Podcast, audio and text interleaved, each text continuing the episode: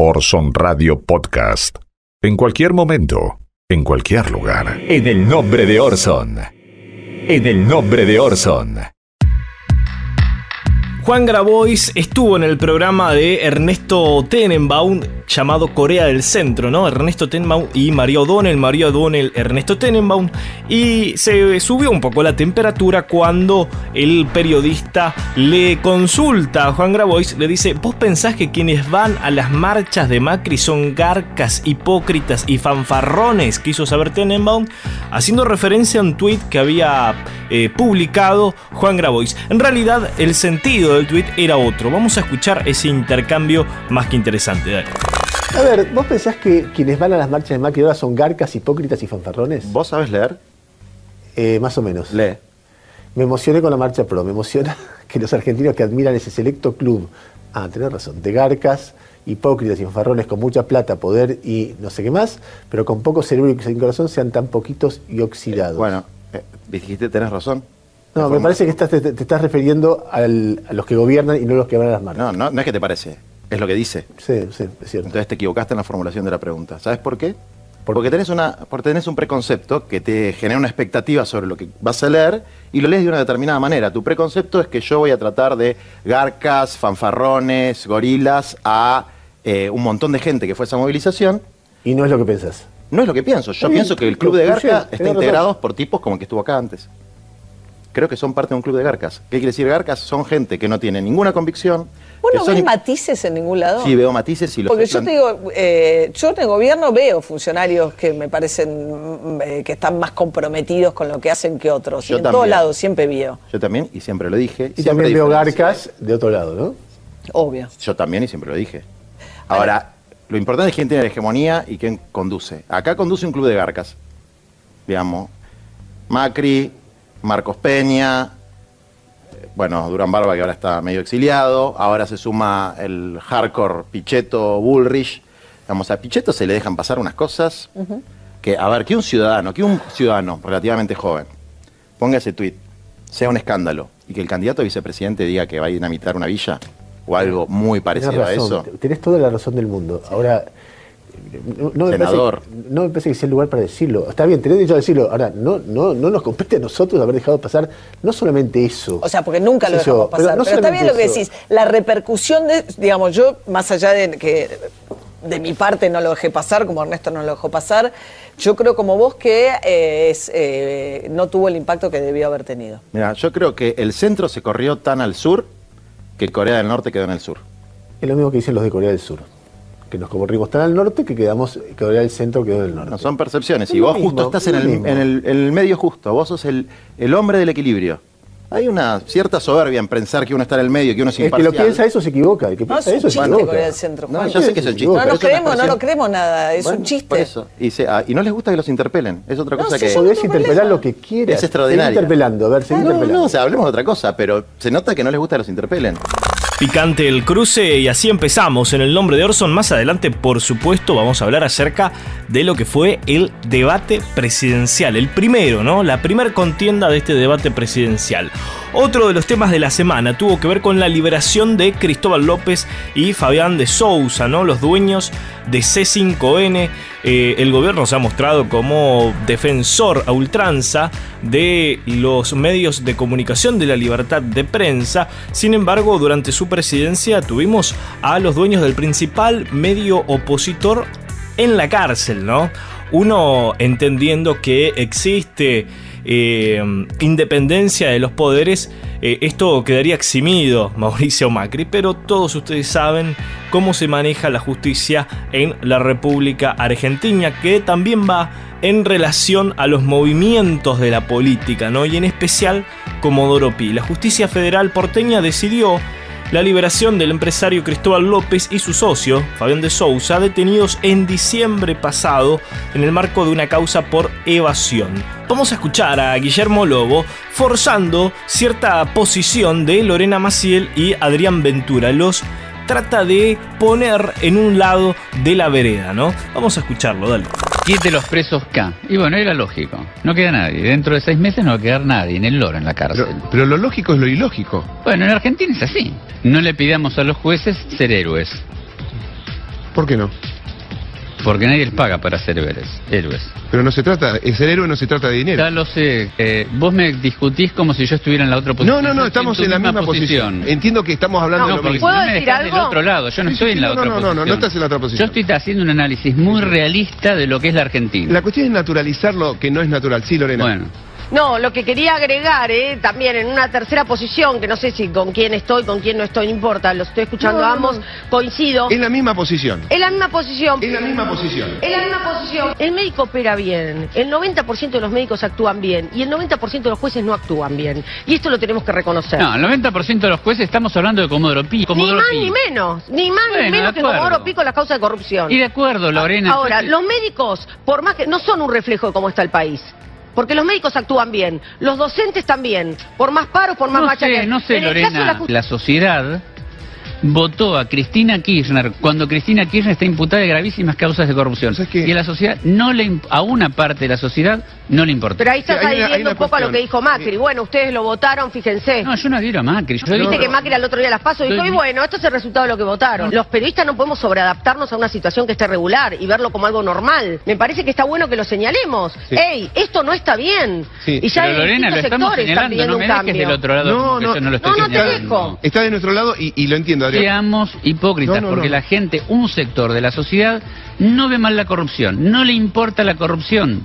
No coincido, pero lo Bueno, dejamos para otro eh, día. escúchame, ¿no coincido? ¿Tenés Pero una candidata a vicepresidenta? No, pero Lore, No que está coincido. imputada en La gravísimas causas de situación económica estaba muy extrema. Sí, pero la gente Ah, votó. bueno, está bien. La gente no se equivoca opinable, cuando vota. La gente opinable. cuando vota no se equivoca. Otra de las personas que dio que hablar esta semana fue eh, Federico Storani, integrante de la Unión Cívica Radical, que hizo un comentario que deja cierta suspicacia en tanto a las próximas elecciones. Vamos a escuchar. Esta vez yo estuve también en una zona compleja y demás, y vino de oleada la mano, ¿viste? No, no, no vamos a decir que fue, yo no, no, no, no, no quiero hacer fatalismo. Claro. Vino de oleada, acá hay un, un- un tema de Las fondo. hacen que- siempre. Voto de enojo, voto de enojo. Claro. Me dejan vender un- yo- un poquitito, Por picardía quiero- te afanás unos votos, pero no cambiás el resultado de una elección que se definió por 15 puntos, 17 Tal puntos, etcétera.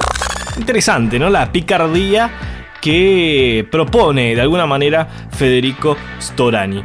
Otra de las personas que habló en este caso del mundo periodístico es Jorge Asís, ¿no? Jorge Asís habló acerca de la esperanza que mantiene cierto sector del macrismo de cara a las próximas elecciones presidenciales. Vamos a escuchar qué es lo que decía el periodista Jorge Asís.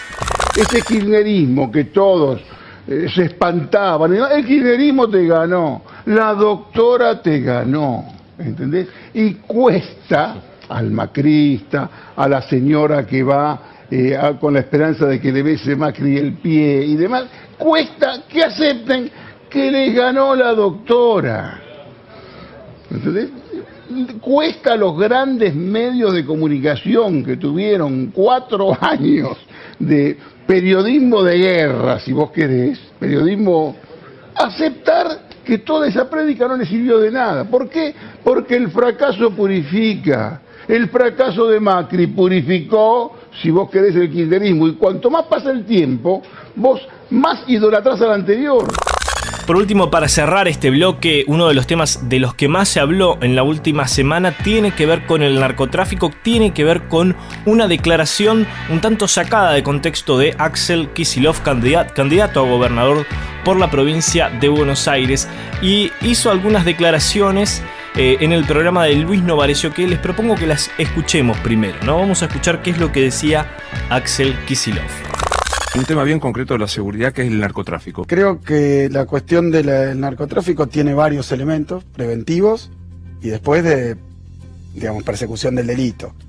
Hoy yo lo que te diría es que están fallando las dos cosas. Entonces hay un enorme negocio, el problema no es perseguir al pequeño consumidor. Tengo noticias por ir a los barrios, el otro día anduve en Morón, que con la pérdida de empleo que hay, obviamente eh, me, lo Aumenta. contaba, me lo contaba un me lo contaba un cura, ¿no? De, de ahí de- del barrio. Hablo del barrio Carlos Gardel, ¿no? Eh, me lo contaba que bueno, que ahora hay gente que se dedica a vender drogas porque se quedó sin laburo. En mi ciudad de Rosario pasa igual. Así bueno, que, entonces vos fijate, perseguir a ese, obviamente, es un delito, pero me parece que no para, no pasa por ahí el fenómeno. Interesante la acotación de Novarecio, ¿no? Que le resta dramatismo eh, a lo que dice de alguna manera y luego sale replicado por muchísimos medios de comunicación lo que dice Kixilov, ¿no? Que hace una equivocado o no, según Novarecio no, por lo que dice por lo que acota, hace una descripción de la situación actual, ¿no? En ningún momento me parece que justifica o alienta a eh, determinado sector participar del mundo del narcotráfico. Me parece que en ningún momento pasa eso. Eh, plantea algo que está sucediendo, ¿no? Describe una situación que sucede. Sin embargo, vamos a ver cómo los medios de comunicación salieron a, de alguna manera, atacar al candidato del Frente de Todos. La apreciación de Kichilov eh, es complicada desde el punto de vista de lo que significa la lucha contra el narcotráfico. Las palabras de Axel Kisilov. Me parece que son funcionales al narcotráfico. Los dichos desbocados, diríamos, de Axel Kisilov. Se dedica a vender droga porque se quedó sin laburo. Dios mío, Dios mío, la verdad. Casi la justificación, ¿no? Mucha gente indignada. Un disparate, obviamente, eh, completo. Lo que demuestra también es que también no está preparado para responder sobre el narcotráfico. Es una línea, es una línea de pensamiento. Estamos, yo sabe- estamos con los narcos, estamos con los delincuentes. Fue frívolo electoralista y yo no sé si se dio cuenta de lo que dijo. Los narcos de- deben haber visto el programa de Novarecio y dijeron, este es nuestro candidato, maestro. Pareciera que Kisilov busca convertir la provincia en una zona liberada. Esto es lo que dice Patricia Bullrich. Patricia Bullrich dice, justifica el narcotráfico como forma de vida. Bien podría el, el gobernador Kicillof alentar el saqueo, el robo a bancos y a matar gente. Hay que escuchar con mucho de- detenimiento estas estupideces que dice este muchacho. Eh, alentar eh, el narcotráfico porque la gente no tiene trabajo. Kisilov lo que hizo fue criminalizar la pobreza. Dijo, el pobre para sobrevivir es narco. Mentira, el pobre para sobrevivir hace una changa, es cartonero. Eh, Claro, yo eh, le decía, trabaja, digo, eh, o, o va a es estudiar obrero o de la, pelea, pero, perdón, o- ministra, no hay ninguna... o, o- eh, o arma un grupo de sí. cumbia. No tener una estigmatización. Arma un grupo de cumbia. Claro. Eh, a ver, Pero ¿me repite por favor que el le interrumpí? narcotraficante en la no digo el, el pobre para sobrevivir hace distintas cosas trata de salir es obrero de la construcción hace un grupo de cumbia un cuarteto ahora Sí, eh, le digo que hay ricos que también en tienen grupo de cumbia, ¿eh? No, le- le- se lo digo por la duda, para que no peguemos la cumbia con la... con eh, eh, eh, Para que no... No, hay que tener un digo, mucho cuidado. No, no, no, no lo digo. Quien también habló fue la gobernadora de la provincia de Buenos Aires, María Eugenia Vidal. Creo que es no conocer la realidad de estos barrios y es estigmatizar a la pobreza. Y ahora vamos a escuchar un fuerte contraste, ¿no? Con declaraciones propias hechas eh, hace un tiempo atrás, ¿no? Un fuerte contraste entre lo que dice ahora y lo que decía antes. ¿Qué crees de- del debate de la despenalización del consumo? Yo creo que hoy, como está la droga en Argentina, todavía no es el momento para dar ese debate, porque yo entiendo que pueda haber sectores que tengan libertad de decidir, eh, en el caso de la marihuana, fumarse un porro, ¿no? Eh, en, en algún nivel este, socioeconómico distinto. Ahora, cuando yo voy a los barrios más pobres de la provincia, el mensaje tiene que ser uno solo. Esto es En el nombre de Orson desde FM Freeway 90.7 y retransmite en la radio pública de Ituzaingó 89.3, FM 91.7, Radio La Uni, la radio de la Universidad Nacional de General Sarmiento, las radios de la Red de Medios del Oeste y La Voz de Cristina. Columbia Broadcasting System and its affiliated stations present Orson Welles and the Mercury Theater on the Air in The War of the Worlds by H.G. Wells. A partir de este momento, analizamos el discurso de los medios dominantes. Esto es En el nombre de Orson. Una hora para saltar el cerco mediático. En el nombre de Orson. Con la conducción de Mariano González. En el nombre de Orson. Sexta temporada. Seis años defendiendo tus intereses. En el nombre de Orson. No nos temen por lo que decimos. Nos temen por lo que guarda nuestro disco duro. Ahora analizamos el presente. Revisando nuestro archivo.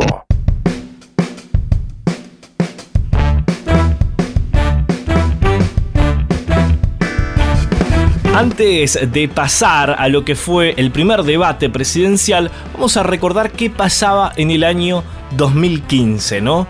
Y ustedes saquen sus propias conclusiones. Esto decía Daniel Scioli y Mauricio Macri en el año 2015. Nosotros tenemos como objetivo económico lograr una Argentina con pobreza cero. Hay que crear trabajo, cuidando los que tenemos. También quiero trabajar para que accedas a tu primera vivienda, un millón de créditos a 30 años. Que hay que expandir la economía, no ajustar. Yo no he hablado nunca de ajustar, porque cada día podemos estar un poco mejor. Detrás del cambio hay una gran mentira. La palabra cambio puede entusiasmar, motivar, pero cuando se le saca el velo al cambio aparece esto, el libre mercado, el ajuste, la devaluación, el endeudamiento. Daniel, no, realmente no, no cierra, Daniel, no cierra. ¿Vos pensás que la gente es tonta cuando vota el cambio? ¿Quién va a pagar los costos de la gran devaluación cuando libera el tipo de cambio? ¿Quién va a pagar el costo de sacar los subsidios? La gente lo tiene que saber. Queridas familias argentinas, el aumento de la luz, del gas, del transporte. Pareces un panelista de 678. Ahí está, hemos revisado nuestro archivo, nuestro, nuestro disco duro, retrocedimos cuatro años atrás eh, y te contamos cómo fue el debate del año 2015. Lo que pasó en las últimas horas te lo vamos a contar en instantes acá en el nombre de Orson. En el nombre de Orson. El encuentro fue en la Universidad del Litoral, en Santa Fe. ¿Cuáles fueron las novedades? No? A diferencia de lo ocurrido en el año 2015, en esta ocasión los seis aspirantes a ocupar el sillón de Rivadavia solamente podían tener consigo un papel en blanco y una lapicera. ¿sí? La Cámara decidió que ningún candidato lleve apuntes machetes o ayuda memorias en sus atriles, tal como había solicitado Juntos por el Cambio, ¿no? Algo de lo que depende mucho el presidente de la Nación, Mauricio Macri. Ustedes saben que en sus discursos, por lo general, usa el sistema de teleprompter, ¿no? Eh, que son las letras que eh, van pasando frente, eh, frente a sí, ¿no? y por lo general están ubicados debajo de las cámaras. Bueno, la Cámara Electoral no se dio en ese caso, sí se dio a un pedido de los postulantes, no hubo preguntas específicas sino temas de los que podían desarrollar a su criterio. Quienes participaron, por supuesto, Nicolás del Caño, del Frente de Izquierda, Alberto Fernández, eh, Roberto Labaña, José Luis Espert, Mauricio Macri y José Gómez Centurión fueron quienes estuvieron en este caso, en este primer debate, ¿no? Sobre los tópicos que tocaron los presidenciables fueron ocho y fueron definidos tras realizar rondas de consultas a más de 150 organizaciones y referentes académicos. ¿eh? Estuvo más que pensado esto, ¿no? Además de un grupo numeroso de consultoras que acercaron a la Cámara Nacional Electoral los temas que surgían de sus encuestas y por supuesto esto sirvió de referencia. Los temas tocados en este primer debate fueron relaciones internacionales, economía, finanzas, derechos humanos, diversidad de género, educación y salud. Vamos a escuchar qué es lo que decía Mauricio Macri acerca de la economía. Ya no existen países exitosos con alta inflación o economías desordenadas. En esos países se tiene claro qué cosas no se deben discutir. La Argentina hace décadas que tiene una economía desordenada que no crece, no genera empleo y no puede reducir la pobreza. Hace 80 años que estamos obsesionados con el dólar. 80 años con una inflación promedio superior al 60%. 77 de los últimos 100 años hemos tenido déficit en el Estado y la pobreza promedio de los últimos 30 años ha sido el 36%. No podemos seguir así. Tenemos que cambiar. Tenemos que ser creíbles. Y para ser creíbles tenemos que alcanzar un consenso entre todos de cómo tener una economía estable. Es el turno de Alberto Fernández. Esto hablaba acerca de la economía. La verdad es que estamos en un punto donde podemos cambiar, definitivamente. Lo primero que tenemos que hacer es volver a generar consumo para que la economía vuelva a funcionar. Lo segundo es ayudar a que las exportaciones crezcan porque necesitamos dólares. Dólares para pagar la deuda, presidente. Y dólares para obtener insumos y seguir produciendo. Y después tenemos que acordar cómo hacerlo y vamos a terminar con la política de la imposición y vamos a proponer la política del consenso. Por eso propongo que nos sentemos a una mesa, los industriales, el campo, los que trabajan y el Estado. Y entre todos diseñemos qué país queremos construir. El presidente no se enteró, pero nos hizo un daño enorme y poner en pie a la Argentina va a necesitar del esfuerzo de todos. Por su parte, Roberto Labaña decía lo siguiente. Argentina, de alguna manera, es muy excepcional por la positiva y por la negativa. Es excepcional por la positiva, por la cantidad de recursos naturales, humanos e incluso de capital con que cuenta. Y es excepcional por la negativa porque es la única economía de estas características en el mundo que lleva ocho años de estancamiento absoluto. Para ser más preciso, dentro de esos ocho años hay dos años, los dos últimos, de muy fuerte caída del producto esta diferencia tremenda entre el potencial que tiene el país y la realidad está hablando seguramente de graves errores de política económica y en este caso estamos hablando de dos periodos, de dos gobiernos distintos con políticas opuestas entre sí, pero con los mismos resultados que es la caída del ingreso eh, de los argentinos. El próximo encuentro será en la Facultad de Derecho de la UBA el próximo 20 de octubre, a una semana de las elecciones. Tendrán que contar a la ciudadanía lo que consideran respecto a seguridad, empleo, producción e infraestructura, federalismo, calidad institucional, rol del Estado, desarrollo social, ambiente y vivienda. Eh, algunos de los temas interesantes de este primer debate tuvieron que ver con la tribuna, que contó con la asistencia de ciudadanos que se anotaron para formar parte de este primer debate. Eh, fueron elegidos por sorteo. Además, los lugares se complementan con los invitados que llevan los candidatos, ¿no? Cada uno contó con 15 lugares. Entre ellos, ¿saben quién estuvo? Daniel Scioli, ¿no? De alguna manera estaba ahí para mostrarle a Macri, ¿no? Cómo recordarle aquel debate del 2015, de cómo mintió, ¿no? Lisa y llanamente en ese debate. Vamos a escuchar algunos de los momentos más picantes de este primer debate. Yo pensé que íbamos a hablar en serio, pero lamentablemente el presidente sigue mintiendo y diciendo disparates. Miren, el presidente no lo sabe, pero el presupuesto educativo desde el 2015 a hoy cayó un 40%, presidente. Un 40%. Y el presupuesto en ciencia y tecnología, como bien dijo Roberto Labaña, cayó un 43%, presidente. Si tanto ve usted ahí en el futuro, apueste un poco más, porque parece que solo lo dice, no lo hace.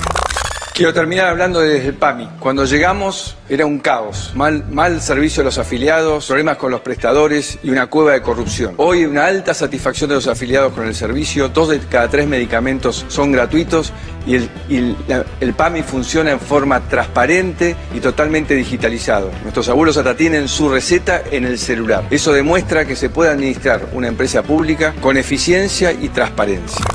Los abuelos no tienen celulares, presidente, no pueden pagarlos. Hablemos en serio, definitivamente. También le preocupa la salud. Presidente, si le preocupa la salud, le cuento que el presupuesto en su gestión cayó un 23%. Usted no lo entiende, porque sus privilegios son otros, eso sí lo entiendo. Por eso, los intereses de la deuda, los servicios de la deuda, aumentaron en su tiempo un 70%. Para los usureros todo, para la salud de la gente nada. Lamentablemente hemos visto que volvió el dedito acusador, volvió la tril, volvió la canceriada. El kirchnerismo no cambió. Por más que se oculte, trate de mostrarnos algo distinto, es lo mismo. Con lo cual todo esto depende de nosotros.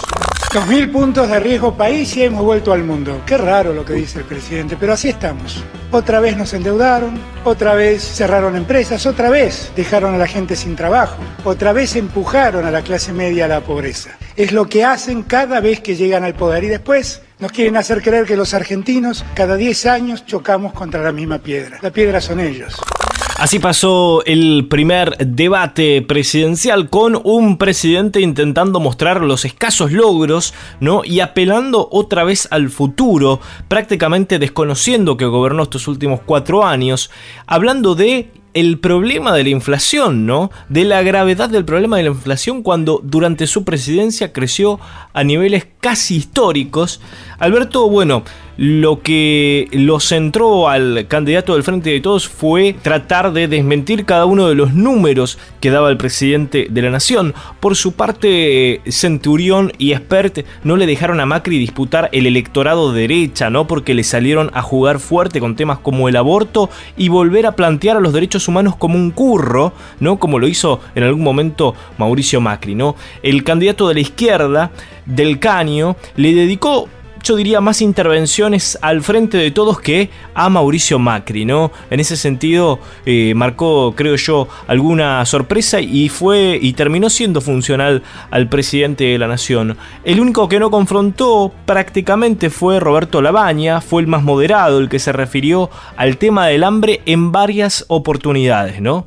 Eh, Alberto Fernández fue claramente por el lado más débil de Mauricio Macri, que es la economía, ¿no? Poniendo al presidente eh, en cada momento en su lugar con números bastante más claros que los que mostraba el presidente de la nación. Las intervenciones de Macri fueron algo extrañas. Una de ellas fue la de eh, Axel Kisilov, ¿no? que vuelve a meter la polémica que tuvo el, el candidato a gobernador de la provincia de Buenos Aires eh, acerca del narcotráfico. ¿no? Trató de volver a instalar esto, más me parece a los fines de que esa frase que él mete en ese momento termine en spots, ¿no? En spots o termine circulando en redes sociales. Las intervenciones de Macri me parece que apuntaban más a eso, al después, y no tanto al vivo. Eh, también cuando habla de dedito acusador, ¿no? Me parece que la estrategia de Macri iba más a dejar ese tipo de frases para después queden rebotando el resto de los días en las redes sociales. Apuntaba evidentemente más a eso. Lo que pasa es que mucho más no podía decir. Continuamos entonces en el nombre de Orson. En el nombre de Orson. Ahora desmontamos todas las fake news. En el nombre de Orson. Seis años defendiendo tus intereses. Momento de revisar las noticias falsas de esta semana. Momento de fake news. Vamos al sitio reverso.com, reversoar.com, que en este caso encontró que es falso que Bullrich dijo que la Argentina fue premiada por Europol y también que desde el año 2015 no llegó la droga desde el país a Europa, ¿no? Esto decían que dijo eh, Patricia Bullrich. Circula en Facebook y en WhatsApp una supuesta frase de la ministra de Seguridad de la Nación que dice, fuimos premiados por Europol porque desde que somos gobierno, ningún país de Europa recibió tráfico de drogas de Argentina. Todos fueron decomisados antes de que pudieran salir del país. Bullrich no dijo la primera parte de la frase y la Argentina tampoco recibió recientemente ningún premio de Europol por su labor contra el narcotráfico. Además es falso que desde que comenzó el gobierno de Macri no llegó ningún cargamento de droga a Europa proveniente de Argentina, según datos de la ONU, ¿no? Esto es lo que está circulando por eh, Facebook, por Twitter, eh, esta, esta frase que es falsa de Patricia Bullrich y obviamente está circulando por sitios que responden de alguna manera o tienen eh, simpatía con el macrismo, ¿no? Son desde espacios de Facebook que apoyan al gobierno de Cambiemos. La frase original de Patricia Bullrich fue desde que nosotros estamos en el gobierno no ha habido un solo cargamento que llegó desde puertos o aeropuertos argentinos a ningún lugar de Europa, ¿no? Eh, esta es la frase original. Esto fue una entrevista con Luis Majul. Bueno, sin embargo, Naciones Unidas dice que sí llegó droga desde Argentina, ¿no? Eh, según las cifras de Organización de Naciones Unidas, en 2016 al menos 50 veces ingresó cocaína a España y Portugal proveniente de Argentina, ¿no? Y algo similar pasó los años siguientes. Vamos a otra noticia que tiene que ver con el gobernador de Tucumán dice que es falso que Mansur haya ordenado cortar la luz durante un acto de Macri. Esto circuló mucho en redes sociales, ¿no? En Twitter se acusa al gobernador de Tucumán y líder del Frente de Todos, eh, en esa provincia de haber mandado apagar las luces de la plaza principal de la ciudad durante una actividad electoral que encabezó el presidente. Sin embargo, el alumbrado público es responsabilidad de la municipalidad de San Miguel de Tucumán, cuyo intendente Germán Alfaro pertenece a Juntos por el Cambio. ¿no? El subsecretario de Comunicación de la comuna confirmó que el corte duró 15 minutos y no fue intencional, sino que se produjo porque saltó la llave térmica de una línea de la plaza. ¿no? Esto se hizo viral en Twitter y se acusaba a Mansur que responde al espacio del Frente de Todos y sin embargo la responsabilidad en esa plaza tenía que ver con el intendente de San Miguel de Tucumán que es del espacio de Juntos por el Cambio. Esta desinformación fue retuiteada de manera masiva en esa red social de microblogging y también en otras redes. Estas fueron algunas de las desinformaciones de esta semana. En el nombre de Orson, entrevistas difíciles de olvidar. El poder de la palabra en boca de los grandes referentes de Argentina y el mundo. Ahora, palabras autorizadas.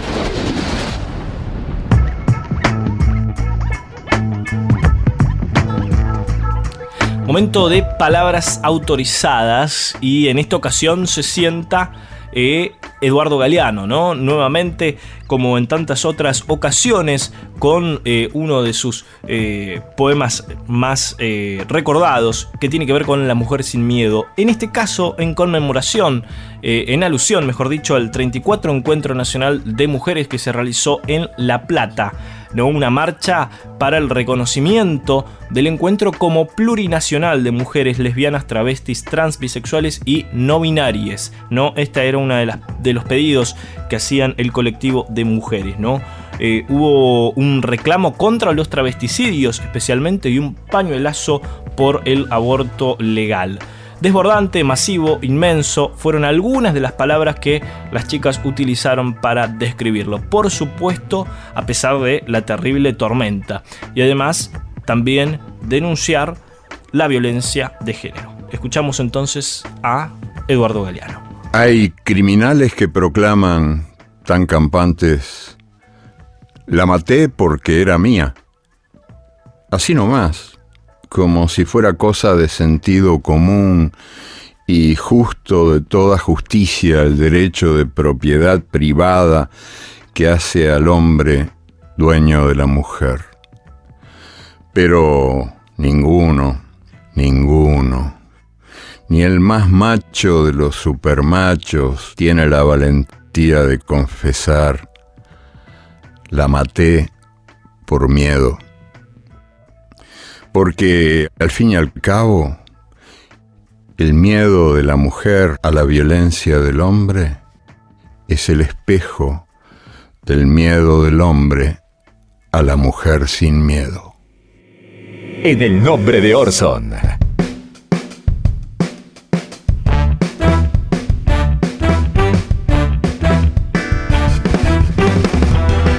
Catopodis la rompió en TN, ¿no?